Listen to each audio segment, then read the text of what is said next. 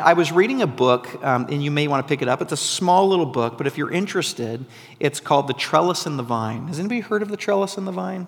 Okay, me. I've heard of The Trellis and the Vine.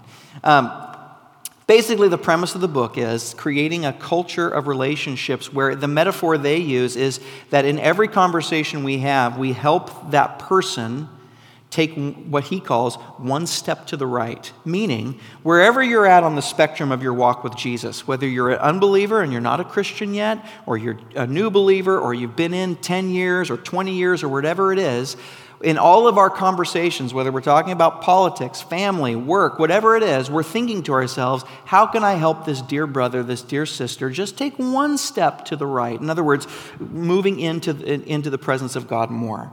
Um, We'll talk about this uh, more as the year goes on, but a Christian idea of anthropology, of what it means to be human, is that we were made in the image of God. We were made for fellowship with God. What that there's a lot of what that means, but I'll give you the two basics of what it means. It means we were made for communion with God and communion for each other. We were meant to be oriented and centered on God and oriented and centered on our neighbor, on, on each other. That's what it means to be, that's what it means to be human. That's what that means, and other things. But those are the two really big things. Um, but when we fell into sin, the image of God was not lost, but it was what I like to say is all but lost.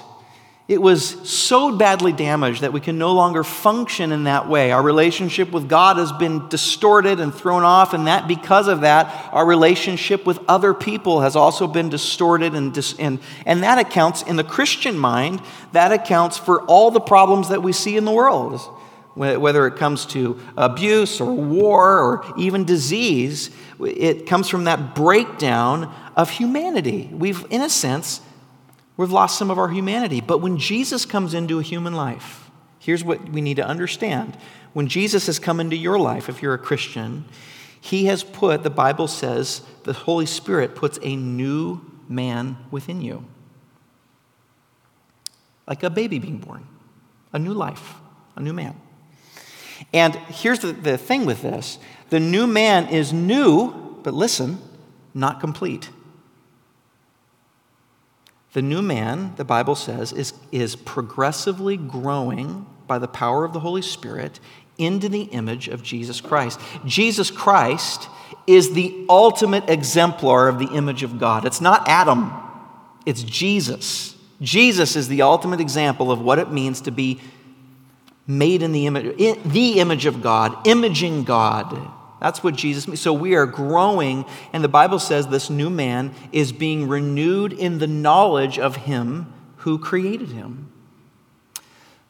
So we are all taking every. So, in other words, the new person within you is not static, but is dynamic. New, but not complete yet. You are growing by the leading of the Holy Spirit, and as you cooperate with Him the more you and I obey him, the more that new man grows into the knowledge of Christ. If you want a trajectory for not just 2022, but Christianity, what our goal is, is to become more and more conformed to the image of Christ. Now, that won't find its completion until heaven. The next life, we will be so completely into the, it will be even more advanced in that way than Adam himself. Adam, as Calvin put it, Adam was in a state where he was able not to sin. He didn't have to sin. But when we're in heaven, when we are glorified in the image of Christ, we will, we will not be able to sin. It won't even be a possibility for us. Isn't that amazing? We'll be so conformed to the image of Christ. That's where we're headed. So we are, as Christians, we're going someplace. And we get to help each other through community, through relationships. If we all, can you imagine the culture that this church would have if we all, and the outreach, the evangelism that our church would have, the impact on our community that this church would have, if in every conversation we just were thinking, how do I help this person take one step closer to the right? Move further into the image of Christ. And what if they were thinking that about you? And conversations were happening, like we would begin to grow. Do you see? as we would begin to cooperate and obey and, and follow God's leading, we would all begin to grow together in those relationships. But that takes a little bit of structure and a little bit of organization. So we're trying to think of ways that we can facilitate relationships. You have to be together in order to have these kinds of vibrant relationships. And see, you could be talking about everyday things, but in the back of your mind, it's an everyday thing with intention. I'm going to talk about politics for the purpose of helping this person take one step to the right. I'm going to talk about my job for the purpose of helping this person take one step to the right. It's all right there, and we're all encouraging each other to grow more and more into the image of God on this journey that we're on. There it is. Vision 2022. So, um, if you want to get more into it, like I said, if you've got time to read it, The Trellis and the Vine, it's a, it's a, it's a little thin book. It's a little read, but it's great. Uh, I think it's like 100 pages, if that. It might be 70 pages, but it's a great little read. If you want to get more into that and get into that mindset, pick it up. It's, it's a biblical exposition, it's a biblical theology of how this works. So it's not just someone's idea, it's they're showing it in Scripture so that you can know it's biblically based, it's scriptural. This is how the Christian community acts and lives and works. Okay? Um, so, Happy New Year. Turn to Genesis 32. And we're going to be in verses 22 through 32. 22 through 32. Let me pray. Lord, I um, am grateful to be here. I feel that it is an act of your mercy and your grace that we can be together and that I can be here and that we can be looking into some of the most mysterious, beautiful, incredible things into the preciousness of your word. I, I, I believe, Jesus, I do. I have faith to believe that this Bible, that this scripture is living and active, that it is human. It's Jesus is the word, and that you're going to have a conversation with us today. I pray that you would give us hearts to believe it.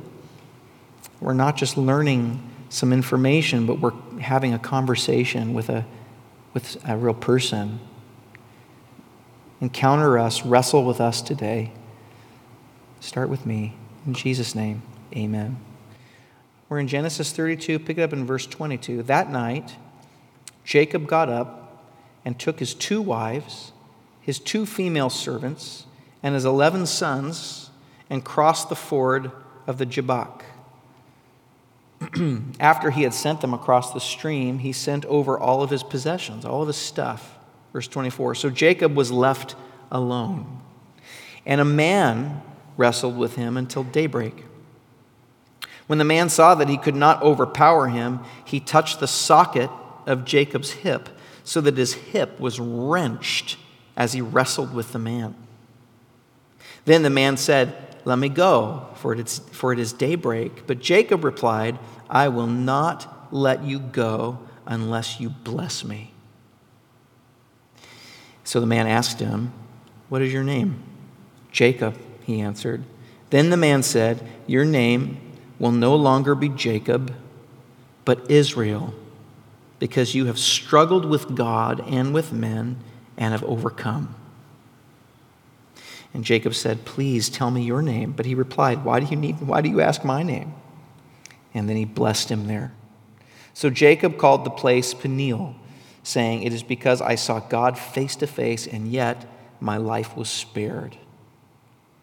The sun rose above him as he passed Peniel, and he was limping because of his hip. Therefore, to this day, the Israelites do not eat the tendon attached to the socket of the hip because the socket of Jacob's hip was touched near the tendon. Okay, what a famous story. What a fascinating story. Um, and one that I can just say off the top, if, if anything, we can observe that the Bible, let it be known from the outset of this, the Bible is not primarily about belief, although that is important, but it's not the primary thing. The Bible is not primarily about belief, but about an encounter. Christianity is not primarily about a belief, it's about having an encounter with someone. An encounter. And this story documents probably one of the most famous encounters in all of biblical history. Jacob wrestles with this stranger. And um, I need to note, we need to back up a little bit and, and note that all of Jacob's life has been a wrestling match.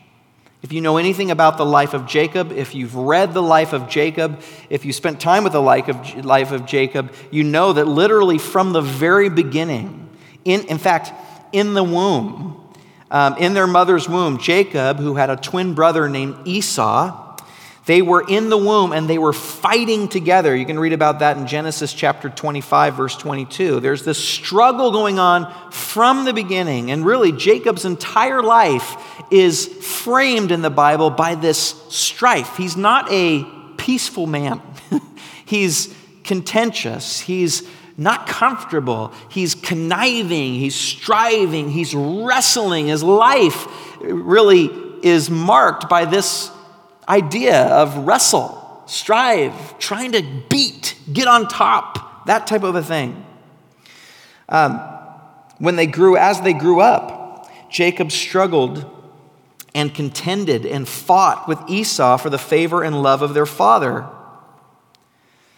for Isaac's affection, for the, honor, for the honor and leadership of their family. Who was going to lead the family? Who was going to be on top? Their father Isaac constantly favored Esau over Jacob. And I'll tell you, there, there are few things more wounding to a son than that, than favoritism in, injected into the family.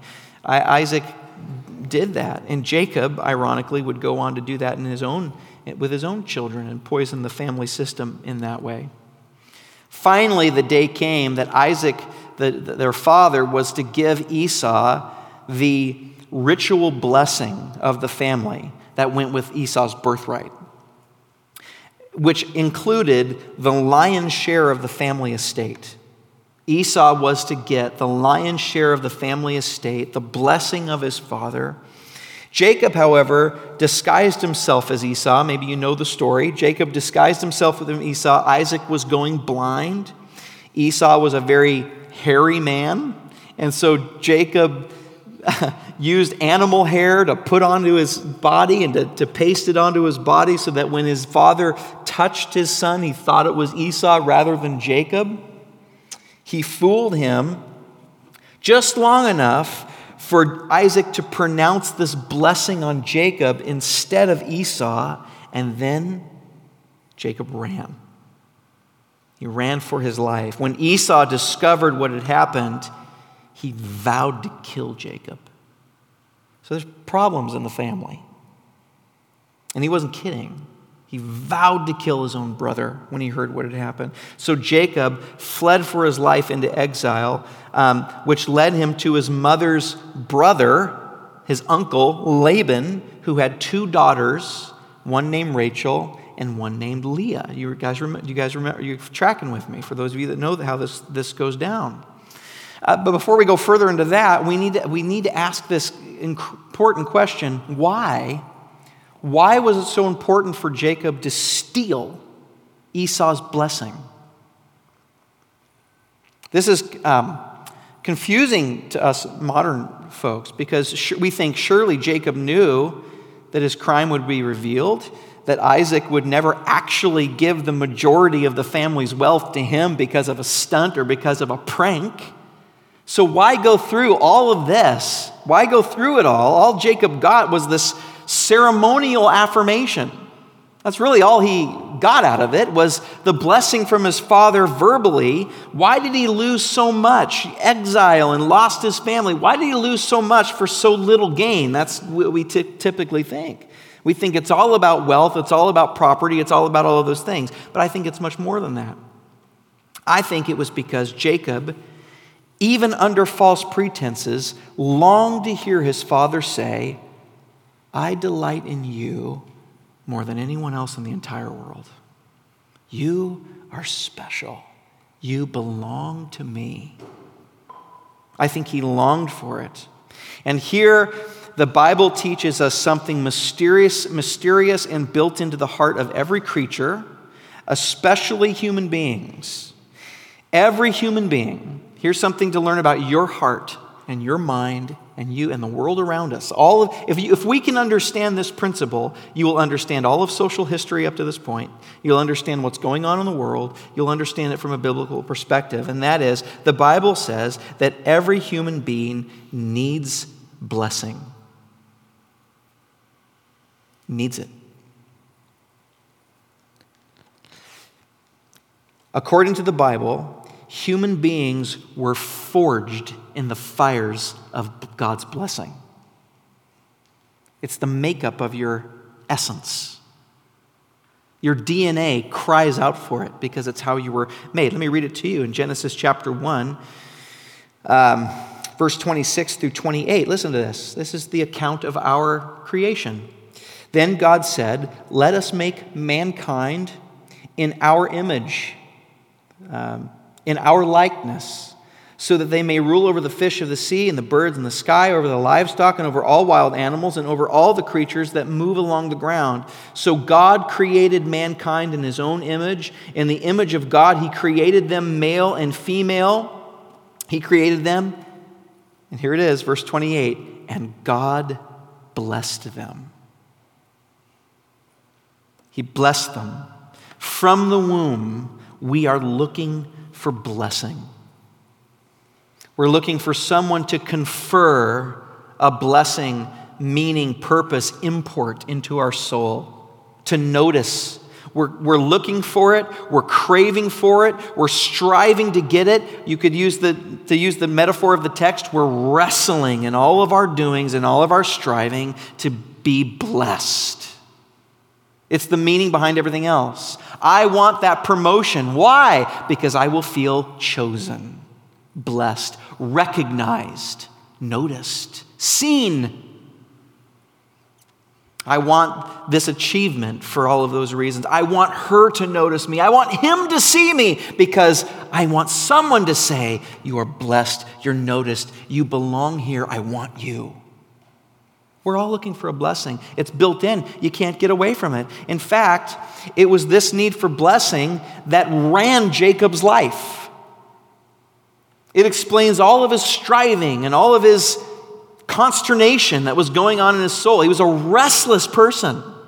He was restless inside. It was the cause for the striving, the conniving, the wrestling, and the relationship within his own family was now being torn apart because of this inner struggle for blessing. Your parents, to help, help to understand your kids, they're longing for blessing. A verbal blessing. All blessings in the Bible are verbal, by the way. We'll get into that in a second. And they usually consist of a few things it's verbal affirmation, I see you, I notice you. It's physical touch, it's a gentle touch and it's a projection into the future. And that, so it would look good like, hey, Noble, you're really good at that. Have you thought that maybe in the future you could? See what it is? A blessing. It's, I notice you and you have purpose. You could do this. You could do, it's giving direction, uh, vision, um, a, a place to go. We've lost that in our culture, but it's what it's how we were built. So because of Esau's hatred for Jacob, um, he was forced to flee to a far country, and despite many more struggles and wrestling and conniving and all of these things, I know the glory of God is like coming right there. Um, it's because you're blessed. Um, the relationship with his own family, and because even though he had all, he still had struggles, he still was wrestling, conniving, Jacob begins to prosper there. Um, he marries as the story goes, he marries both Rachel and Leah. He didn't know he was getting the two for one deal, but he did because his uncle Laban was also a conniver and a wrestler and a, uh, a manipulative person. So he ends up with two wives, two of their servants, and the 12 tribes of Israel, the, the 12 tr- sons of Jacob, came out of a relationship between Jacob and four women. That's the family, the broken family that God chose to use to bring salvation to the world, where Jesus would come from that. But his uncle Laban and his cousins, they began be getting resentful and jealous of Jacob. He was starting to prosper, his flocks, his herds. He was becoming a very wealthy man. He was amassing more territory, more things, because they just, he just needed more land to house all of his stuff. And in that ancient culture, the more things you had, the more space you took up, the more wealthy you were considered, the more blessed you were considered from the outside. So it became obvious to a certain, at a certain point that Jacob needed to leave. There just wasn't enough space for him and for Uncle Laban. It was time to go. So, but he did it in a very manipulative way. He fled. He left fast. He told Laban under false pretenses that he was doing something else, and he gathers all of his troop and he, and he leaves. He decides to run home to his own native land with his now extremely large family two wives, 11 sons, all their servants, flocks, and herds. So, this big caravan of people. But the plot thickens when the, when, when the narrator of the story in Genesis 31 reveals that Rachel had stolen her father, her father Laban's household gods as she was leaving. So he had these little statues and these idols that he was worshiping, and she stole them. And when Laban realized that they were gone, he took off after Jacob to get his gods back. Why did she do that? Well, it was kind of like an insurance policy. If the Lord God failed her, if Jacob's God failed her, she could always go back to the gods of her parents for help. That's, was, that's the idea. But that's not how, obviously, not how our God works. He's not just one more recourse to, to, for us to use to help us achieve our agenda, He's a whole new agenda. She, but Rachel hadn't learned this yet. So, my point by bringing this up is that the family that God is going to use to bring salvation to the world is deeply, deeply, deeply, deeply flawed. That's a part of the story that must be mentioned. God chooses beautiful yet broken people. So, Jacob set out for his homeland with his entire family and his estate in tow. And as he drew near to receive, he received some alarming news. Remember, the last time he saw Esau, his brother, um, Esau had vowed to kill him. His brother Esau had learned about Jacob's homecoming, and so Esau goes out to meet Jacob with a posse, with 400 men. The last time, like we said, Jacob had seen his brother, he had robbed him of his father's blessing, and Esau was out to kill him. What else could this mean in Jacob's mind? Esau's coming with 400 guys. He's, he's going to kill me. He's going to murder. Why else would Esau be coming out to meet me like that? So Jacob starts to panic. First, he prays for help. Then he sends out, he starts to connive. He starts to figure it out. He starts to, he's doing his thing since he's been doing from the beginning. And here it is Jacob and Esau still wrestling, still going at it. And Jacob starts to try to outmaneuver and outthink and play kind of a mental chess game in his, in his mind. He begins to take all of these, these things. First, he sends out this enormous gift of livestock out ahead of his brother. Like, in other words, I come in peace.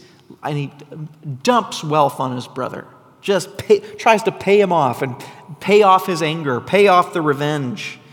After that, he divides his, his family into, in half, into two, into two companies, thinking that if Esau attacks the first half, well, then the second half would have time to, to run, and maybe he could still salvage his family. He's just, you can just see he's, his mind is, he's losing sleep. He's trying to figure all that. This is survival for him. He's got Laban behind him. Uncle Laban behind him, and he's got mad Esau in front of him. He's feeling trapped.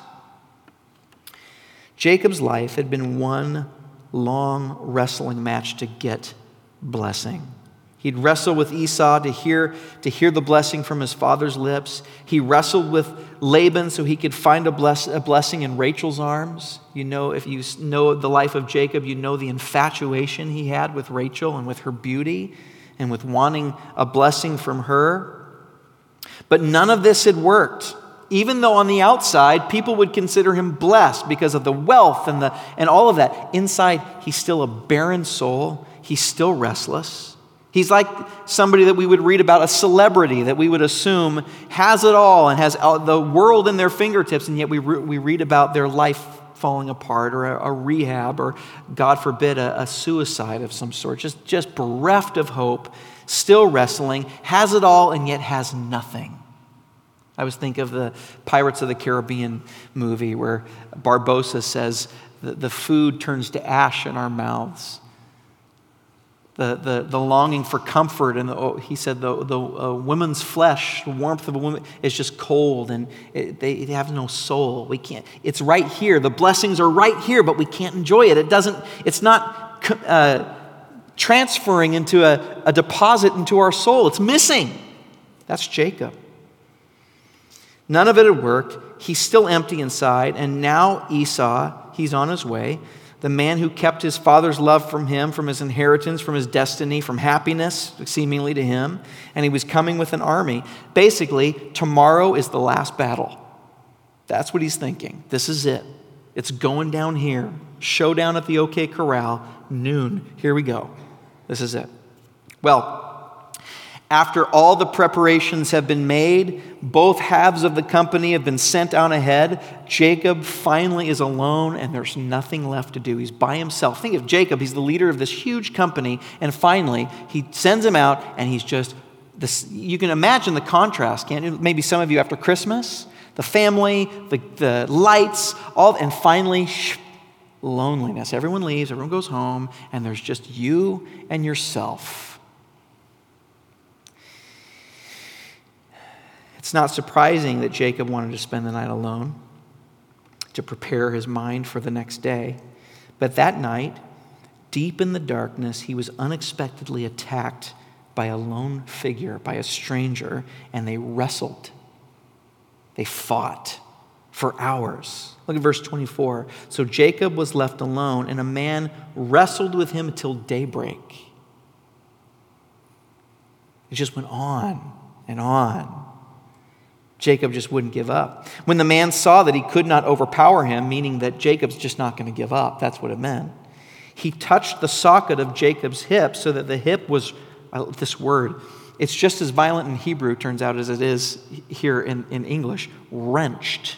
His hip wrenched as he was wrestling with the man. Who is this mysterious person? Um, well, I'm sure that you guys all know who it is, but you need to understand the narrator, you need to look and see that the narrator deliberately obscures his identity from the reader. But he leaves a few clues. He doesn't just flat out say, but he leaves a few clues. First, there was this powerful touch. Touch in verse 25. Um, in the Hebrew, it's the word nagah and it, it, has a big range of meaning of what that, of what that could mean. But one of the most um, frequent translations for this verb, naga, is it frequently meant to, here it is, quote, extend authority over someone or something by claiming one's own, by claiming as one's own, by inflicting a blow upon someone, a violent blow. In other words, you're mine. There's a transfer of authority, there's a claiming of his own. There's, there's, uh, and that's confirmed in the context of the story. This person is saying, You belong to me. The same word is used to, to describe something that is holy in the temple, dedicated to the Lord, in which a common person, other than a priest, is not to touch. Same word, naga. Don't touch that because it's dedicated to me. In other words, I've already touched it, claimed it as mine. It's mine, so therefore it's exclusive to the Lord. No one else should touch it or use it for a common thing. Speaking of the utensils and the things in the temple that was used solely for the purpose of worship in the temple. That's what's going on right here. This person is touching Jacob and saying, You're mine. And I'm, I'm going to mark you with a wound. You'll know your mind by how you limp for the rest of your life. That means you're holy. Let your mind play with that for a while. I was tempted just to go off about that, but I'm, I felt that I should go in a different direction. Um, also, the figure insisted that he leave as dawn neared. Why? Well, Jacob knew, surely knew, that no one could look at God's face and live. Later, Jacob realized uh, that it was. Uh, later, Jacob realized that it was for Jacob's own protection that he left, because he said later in the story, "I saw the face of God, and I lived to tell the tale. I lived." That's why he was trying to leave. The same. It reminds us of Moses' experience, who I believe is penning the book of Genesis. Moses longed to see the face of the Lord. You remember that? And God said, "You don't even know what you're asking for. You see me, you're, you're, you're done. You're, you know." You, I'm so holy, I'm so pure, I disintegrate anything impure in my, in my presence. You can't, only someone who is holy, only someone who is dedicated, only someone who is set apart, holy, can come before my presence. This is God making Jacob holy. This probably means that in the, fir- in the first grayness of the dawn, he was able to just barely make out the lines of the face of this divine wrestler just before he vanished from sight. Maybe if he had seen the face of God in clear daylight, maybe he wouldn't, this story would end very differently. And then Jacob died, next chapter. you know, maybe that's how it would go. Jacob realized that he was wrestling with God. He was wrestling with God himself. And here's what I would like to say I think Jacob realized that he's always been wrestling with God. In all of his endeavors, wanting a blessing, God was the touch that he'd been looking for in Rachel's arms. God was the blessing that he had longed for from the lips of his father. God was the sense of fulfillment that he wanted from all of his wealth and all of his things. It had all come to there. Jacob realized, and when he realized this and saw the sun coming up, here's the astounding part. Jacob did something really astonishing here that maybe you didn't notice. He didn't do the rational thing, which would have been to scream once he realized that it's God, let me go, don't kill me. Right? Run away, shield himself, let me go, don't kill me. But instead, this is what makes Jacob so great in this moment. Jacob does the opposite. He held on tighter, he pushed in to this powerful wrestler, this divine being, he grabbed on tighter and he said, I'm not going to let you go until you bless me. In other words, I get it now that you're what I want. You're what I've been wanting the whole time. And I'd rather you kill me than for me to walk away from this without being blessed by you. Bless me. I will not let go of you. Bless me. Hmm. And Jacob, Jacob was saying something like this. I took time to write out what I thought maybe he was saying. This is what I think he was saying, basically. What an idiot I've been. Here's what I've been looking for all my life the blessing of God.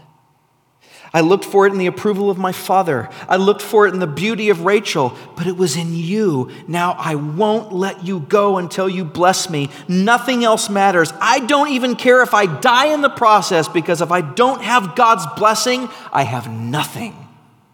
Nothing else will do. Nothing.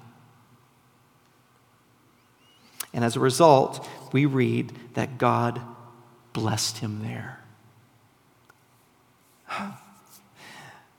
Do you feel the, are you feeling a longing in your own soul for this? I hope you are. I'm sure you are. It's, it's a pitchfork going from the ancient scripture to us. Blessing. I need this. This is what I want. This is it.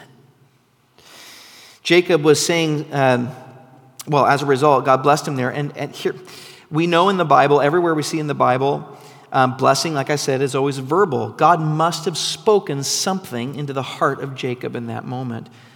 What, what it was, we don't, we're, we don't know. Um, we don't know the exact words, but there is nothing greater than the blessing of God. And Jacob walked away as the very picture of one who has believed the gospel because he was permanently lamed. Permanent, and he was permanently lamed. This is such a picture of Christianity. He was permanently lamed and permanently fulfilled at the same time. He had been humbled, yet emboldened at the same time. Everything changed, and yet nothing changed at the same time. Isn't that such a picture of your? Can you look inward and can you see both beauty and brokenness, both fulfillment and still a longing, still a hunger? So, Jacob won. God said, You have struggled with God and you've overcome. He was victorious. And um, I think even the people, I, the, the people that I know that are the most joyous for God, the people that rejoice the most that I know with God, are those that also limp. limp. I've noticed in my, in my life and in people that I admire. People that are close to God, they're still limping, and yet they're rejoicing also. he was victorious because once he realized the divinity of this mysterious wrestler, he didn't flee, but he held on. So he realized this is what he wanted. This, so I started this sermon out by saying this the Bible is not about, not primarily about belief, but about what? An encounter with a person. The most powerful divine wrestler in the universe. And I want to, I want to suggest to you that you and I, like Jacob, have been wrestling for blessing in all of our endeavors. It's what gets us up in the morning. And at some point, if you're a Christian, or if you're wanting to be a Christian, at some point you have had or will have an encounter, not with a belief system, not, not necessarily with a philosophy. Look, Christianity has a philosophy, it has a belief system, it has a psychology, but it's not a philosophy, it's not a belief system, it's not a psychology primarily.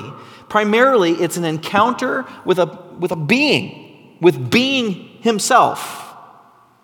At some point, if you're a Christian, you had a moment, a reckoning with this person.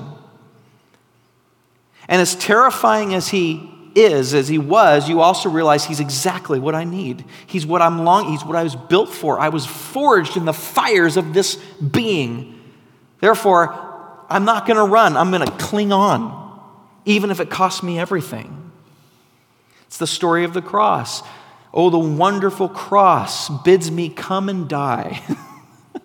That's Christianity. The wondrous cross, this beautiful thing, the cross, it bids me to come and die to find that I may truly live.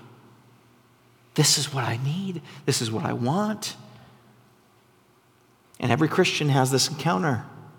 Every Christian has this encounter or keeps having this encounter. And because of that, some of us limp more than others.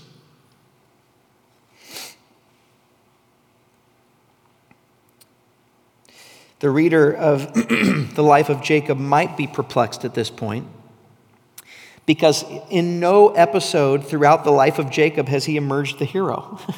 if you've studied the life of Jacob, he's not, he's not some moral paragon. You know, He's a bad guy. My professor at school says he names a, a, a character in the Bible almost every time, and he goes, Good guy or bad guy? he, he goes, Isaiah, good guy or bad guy? He goes, Bad guy. Look at the text. Isaiah said himself, Woe is to me, I'm a man of unclean lips. He admits it. He's a bad guy. Jacob, good guy or bad guy?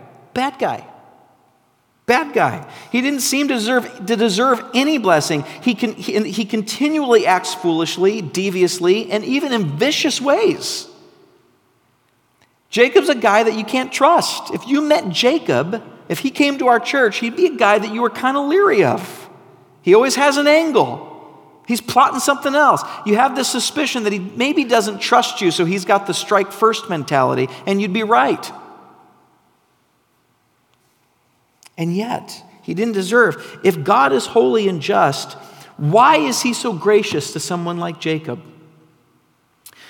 If you're a thinking person, you've got to ask that. If God is holy and just, why pay attention to a guy like Jacob? Out of all people on the planet, for him to single out on and for the Messiah to come through his line, why would he pick Jacob, a guy that's sleeping with four women, to get 12 sons? Why would you? Why? Why Jacob?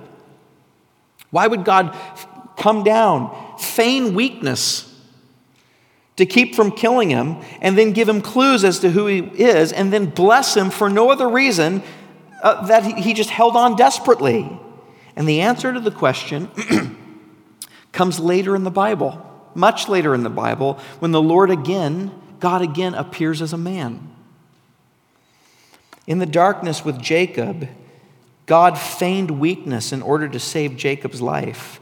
But in the darkness of Calvary on the cross, the Lord appeared as a man and truly became weak to save us. The, the idea is this Jesus came and took the curse that Jacob deserved. Took the curse that, let me put it this way, he took the curse that Jacob was feeling even in the womb. I'm the underdog. I'll never get up. Life will always beat me. I'm going to strive and win. What are we fighting against? When we're fighting blessing, striving for blessing assumes a striving against the opposite force, which is what? A curse. Have you ever had a day where nothing seems to go right?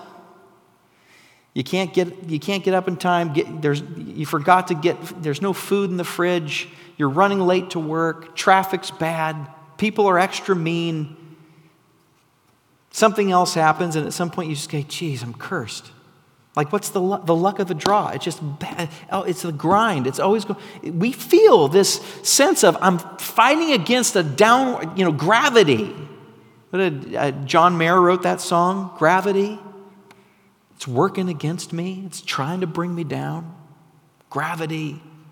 At one point, he says, Stay the hell away from me. He's, what, what's going on? He's feeling this struggle, this, this intense, what we all feel. We all feel the curse is coming to get, I'll never be ahead. I'll never, be, I'll never be that. I'll never, there's always someone else to beat. Uh, when I used to work in Bellevue, I, I used to work with, uh, with some of the smartest kids in the nation. I don't know if you know, but parents actually move their families. I, and these were the kids that were coming to my youth group. They would move their families into our area so that they could go to Newport that had the Newport High School that had the one of the highest GPA ra- uh, ratings in the country and the highest SAT scores in the country. So the pressure on the kids that I, when I grew up getting grades was like, you know, as long as you pass. That was my, and it was kind of the same way with all my friends just pass. When I came to work in Bellevue, there's tremendous pressure to be not just pass, but to be the top, the top at the school so I can get onto a better school. Well, here, I read this interesting article by this counselor at this Ivy League school, top of top notch in the country, Ivy League school, and she said, the kids that come in and, and they sit on my couch, they're devastated and they're falling apart. I'm paraphrasing because I can't remember the article, but basically, she was saying they're devastated and they're falling apart. Why? Because for the first time in their lives, they are finding kids being smarter than them. For the first time in their lives, they have a B. For the first time in their lives, they're seeing people, in other words, it's taken up a notch. And because their identity is so built around their schooling and who they are, top of their class, they're literally falling apart. They're having an identity crisis on the uh, from the inside out. Why am I cursed? The struggle, this fight. I have to beat. It's dog eat dog. All of it. And it goes on and on. We're fighting against the curse. That's what Jacob was doing. And he would manipulate and claw and scrape and step on whatever he had to step on to get, to get the blessing. Jacob held on to God in obedience. But God comes, Jesus came, and you see what he did. He took on the curse that you are feeling that you're fighting against. He, you can read about it in Genesis chapter 3. From now on, work will not be blessed, it will be hard.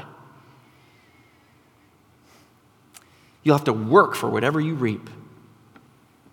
From now on, you will feel like life itself is against you. That's the curse. And Jesus came, and on the cross, he took it on himself. He injected it, he drank the cup of the curse to the dregs for you and for me, so that now you can say, I am blessed. So that you can know I have the blessing of God. Now, that's the story. That's what you need. That's what I hope the Spirit is giving to you this morning for 2022. That not that you'd be blessed, but that you'd realize that you are. If you're a Christian. And here's what that does there's a few practical things that that does. It means that no matter what, what, if you're a Christian, no matter what happens to you in 2022, there's going to be, we sang a few songs, though temptation will come my way. Promise you, 2022 has a whole mixed bag of blessings and really hard things. Though temptation will come my way, though fear may rise in trouble's day, you are mighty and strong to save when I call upon your name. In other words, for the Christian, when you, when, when you encounter your struggles and you wrestle with your demons and you come across all the things that 2022 is going to throw at us, at you individually and as a society, the Christian cannot, just logically, according to this doctrine, the, can, the Christian cannot think it's because I'm cursed. That's the one option that it cannot be. Do you understand that? For the Christian, when we see hardship come our way, we cannot think, or we can come against that thought and say, No, it's not that I'm cursed because Jesus took the full blown brunt of the curse for me in its totality on the cross. Are you hearing it? Am I doing it again? Thank you. It's not because I'm cursed, it's just phlegm. Christians can say, okay, it can't be because I'm cursed. It can't be that someone's out to get me. It can't be that, that God's out to destroy me. It can't be those things because Jesus took it in totality. What did Jesus say on the cross? He said, It is finished. He's not on the cross. He did not say, To be continued. He didn't do that. He said, It's finished. It's done. I've taken it all upon myself. So now, when things come our way, and they will, from stubbing your toe to another variant of, of whatever it is, we can say, I'm not cursed. In fact, God has a way of turning the curse against itself, what we talked about but Christmas time, his judo move against sin, he turns the curse into a blessing. We can say, This is an opportunity for me to grow. God's doing something in me through this. God is taking this new man in me and he's moving me one step to the right through the hardship, through the pain. When you look inwardly and you see the brokenness that's still there, remember, Jacob, when he met Jesus, when he met God on that fateful night, he was not fixed in a sense. He was in another sense, but he also limped for the rest of his life. I, I, I would say to you, he needed that limp. to close, well, I have a few things left to say, and then we're done. Um, the Apostle Paul said something really interesting in the book of Philippians. He was talking about his imprisonment, and he said, Look, I don't want any of you guys to be sad for me that I'm in prison and that I'm facing death. I'm about to go meet Nero, and I'm hoping it goes well, but it may not. But I don't want any of you to feel bad for me. And he says, because the whole palace guard is hearing the gospel because I'm in these chains. And then he says something really interesting. He said, All of these hardships are working out as God's salvation for me. And he uses this word in the Greek that has the idea of alchemy. Do you guys know what, al- what an alchemist is? It's a mythical person. In, the, in medieval times, they believed that there was a person that had the gift of alchemy that could turn seemingly worthless metal ore into a precious metal. It was a con, it was a scheme. You could bring your, your, your iron ore or whatever it is, and out would produce silver or gold or something like that. But Paul uses it and basically is saying that God is using this curse, this trouble, this tribulation in my life, and He's the ultimate alchemist. He's turning it into gold for me. And He says, not only that, He says, I need this trouble because it's saving me. Now, Paul was already saved in the eternal sense, he was a Christian in the eternal sense. He was saved. But don't you know, Christians in here, you still need to be saved from things? There's still habits, there's still behaviors, there's still ways of thinking, there's still that old, that in what, what, what Paul calls in Romans chapter 6, indwelling sin within you. Doesn't rule or reign in you anymore, it's powerless. But it, it's a nuisance, and sometimes it get, it's an information war. It gets you to think that it's in charge. And Paul says, not only do, do is this not only is this bringing about good things, I need this trouble to save me. That's the Christian view. How do you get that view? How do you go through life with that kind of buoyancy to float with whatever storm comes your way? How do we become people of greatness? I will tell you, it's from the blessing. The blessing on that day that Jesus was baptized, Jesus comes into his, this is the final thing I'll share. Jesus comes into his public ministry. He's stepping into the public. Here I am. I'm the Messiah. Repent, for the kingdom of God is near. And he's about, for the next three years, the next three years of his life are about to be the most grueling, hard, torturous life in human history. He's about to take this on. Not to mention the sins of the world, past, present, and future, he's about to put it on his shoulders. How did he get through that three years? What does his ministry start with? He comes forth, he's baptized, and what happens? A verbal voice from the Father says, This is my beloved Son, in whom I am well pleased. And then the narrative goes on to all the trouble in fact, right into the desert of temptation. It's, you need to understand, it's not separate episodes, They're flowing together. The writers of the Gospels are saying the, the, what gave Jesus the grit to go out in that desert and handle temptation and to, to uh, come against the people that hated him and to ultimately be crucified and drink the cup of the curse to the dregs. What gave him the ability to face life in the future was the blessing that was deposited into his heart from God the Father. So he could look, and he one thing that he could not say is, I'm cursed. He said, No. He told me, I'm his beloved son. That's my identity, in whom he greatly delights. Do you know, precious people, that that is what will get us through the future?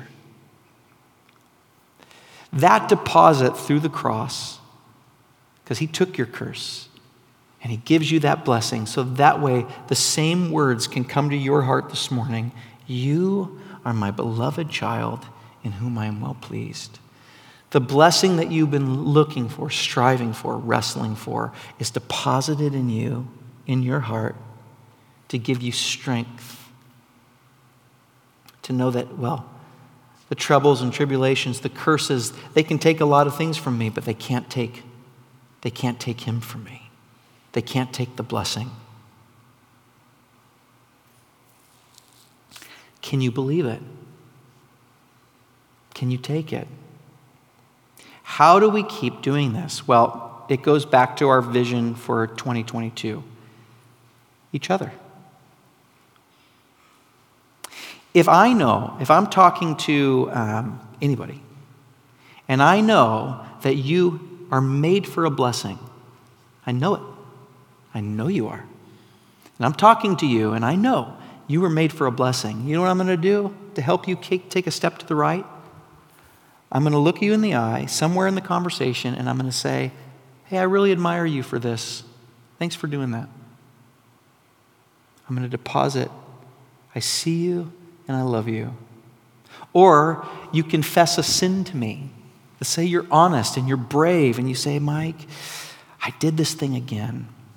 I'm going to I'm to treat you, I'm, I'm not going to flinch.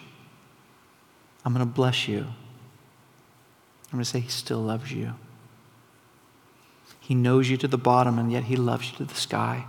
He knew you were going to do that. In fact, He knows you're going to do things that you can't even imagine that you're going to do, and yet there is no condemnation in Christ. And what am I doing? I'm saying, blessing. You're still His beloved child in whom He greatly delights. Not because of you, but because of Jesus. I'm, you see what I'm doing? I'm depositing blessing into you. I'm imploring for you to believe it. What if we all did that to each other? If we encouraged one another all the time and we kept, we, we kept stoking the, the coals and the fire of that blessing that we once got? You are priceless. You are precious. You are good. Oh, Mike, I've just had this horrible week. Yeah, oh man, it has been hard. But you know what it's not? It's not a curse. You, what else could it mean? Well, it means that you need it. God's doing something in you through this. He's making you better, He's making you greater, He's making you stronger. Blessing, blessing, blessing. Can you believe it? What am I inviting you to do? Take one more step, just a step to the right. So, in Jesus' name, I remind you now that you are blessed in the name of Jesus. Why? Because he was cursed for you. Precious, precious people, Holy Spirit, I ask that you would allow every person here to receive that deposit into their soul, into their mind, into their heart, and give them the faith to believe it. For 2022, and our whole lives.